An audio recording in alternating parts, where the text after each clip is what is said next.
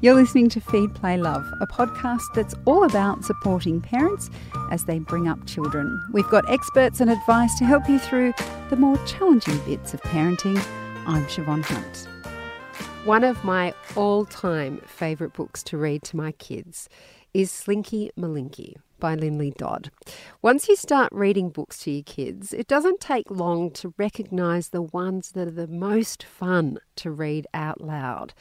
Lynley Dodd's books, from Harry Maclary to Slinky Malinky and beyond, are that. They're fun and they're clever. Of course, I'm not alone in that feeling. Harry Maclary has sold over five million copies. Dame Lynley's contribution to children's literature was formally recognised when she was made a Distinguished Companion of the New Zealand Order of Merit. And we are so pleased to have her with us today. Hi, Lynley, how are you? Hi, it's lovely to be talking to you. Now, you studied fine art and you taught art for five years. Did you ever imagine during that period of your life that picture books would be in your future? Not really, although I had always been very keen on illustrating, and I had had one or two jobs to do with, with that. But no, I didn't really ever imagine that I was going to be getting into books. I was sort of chased into books by my husband's cousin, Eve Sutton, who wrote My Cat Likes to Hide in Boxes um, with me, and I didn't really expect to get into books at all at that stage, but I had been doing some illustrating for the correspondence school here prior to that, and um, she had been talking to me for years about doing a picture book together. So we just decided, when I had two small children, I was at home um, looking after them, that it might be the right time to give it a go, so we did. So um, did you work with her on Harry Maclary, or was that your just your work? No, that, that every book but My Cat Likes to Hide in Boxes was entirely my own. I've written and illustrated ever since the, the second book, which was The Nickel Knackle Tree. That was um, a great experience with Eve. We both enjoyed it. It was a first for both of us, and we loved it. But she moved on to writing for older children after that, and um, I just stuck with the picture books because uh, it seemed the right place for me. I mean, I, I, it kind of blows my mind that that's how you came to write those books, because writing kids' books, writing them well, is extremely difficult, and you write so well. Like it's, it it well, seems terribly kind of you, but if you'd known what agonising time I had at the beginning trying to get things right. My first book on my own was The Nickel Knackle Tree, which is a counting book. I don't know whether you're familiar with it, but if you're not, it has very few words in it. It took me about six months to come up with anything even halfway adequate. So I had never written before, so I just um, decided that I enjoyed being in picture books so much with my illustrating. I thought, gosh, I really would love to be able to write the stories as well, and really didn't realise how hard that was going to be. So you don't have a, a love for words, because it's not just the rhyming, it's the combination of the words and the way you wrap your tongue around them and how evocative they are as well. It it feels like you're a natural-born writer, Lynley. Well, that's very kind of you. I never thought I was. I mean, it was all art when I was a child, and um, I can remember meeting up with a primary school teacher of mine not all, all that long ago. I mean, we were both pre- pretty well on in years by that time, so perhaps he didn't re- remember correctly. But I said to him that I couldn't remember ever writing anything of any note when I was a child, and he said, oh, hang on a minute. He said, I can remember some good writing. I think he was imagining it, because I don't remember anything.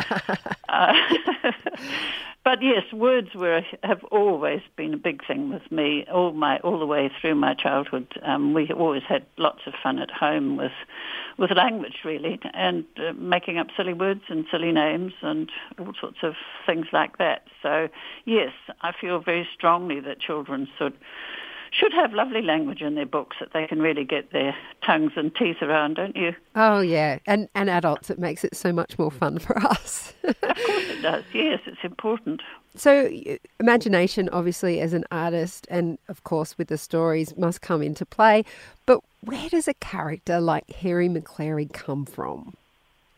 Well, I did have a friend many years ago who had a small, actually I'm afraid it was an Australian terrier. uh, and she um, once told me that Danny had been kept back from obedience class a year because he hadn't been hadn't been very beha- hadn't behaved very well.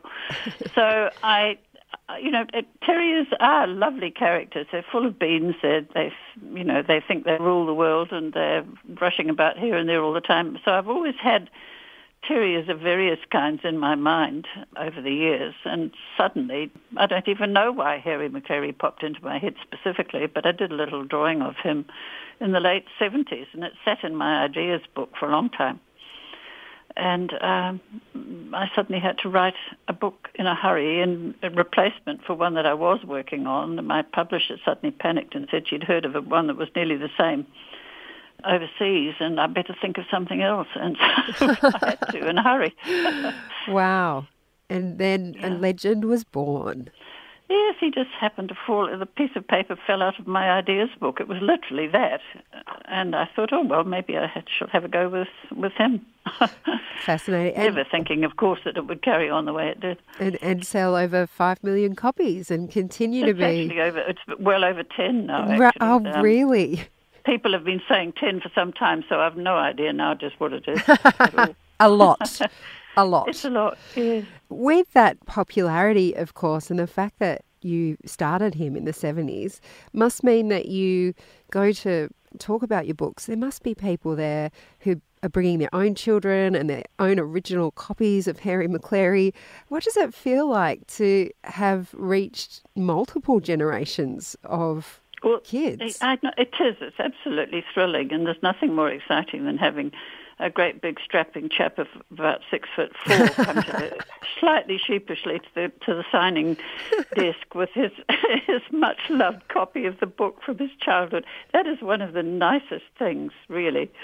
Um, it is. It's it's very exciting. Now, another of the um, characters that stands out, of course, is uh, Scarface Claw. He sounds like yes. a pretty scary cat. Um, well, he was based on a family cat we had when I was a child. His name was Squib. We inherited him from people who left the district. Um, I was brought up in a pine plantation, so we were a very small settlement in a very large forest. And Squib was the big boss of the neighbourhood, really, and he thought he was pretty smart. He swashbuckled around, telling off all the other cats, and I've always said that he would have been mortified if they'd known what a drippy cat he was at home. He was a very smoochy animal at home. But he was a def- definitely a Scarface Claw. He had scars and he had notches in his ears and he had a stiff leg because he'd been caught in a trap a couple of times. So um, he really was a Scarface Claw. Do you see now, I mean, now that they've been part of your life for so long, do you just look at animals differently now, do you think? Do you see characters everywhere? I always have, really, even as a child, I think. Not in an intense way for sort of future purposes, but I just always thought about animals because they are, they are such characters. If you know them well, you have your own animals at home, they're all different. They've all got their own personalities, and you can tell by the looks on their faces what they think, what they're thinking. Do you still have pets now? I did have, up until just the beginning of last year, I had a, a Burmese called Suki or Suchi, who was a fiendish animal and responsible for several of the Slinky Malinky stories, because the original Slinky Malinky in our family was way back when my children were small.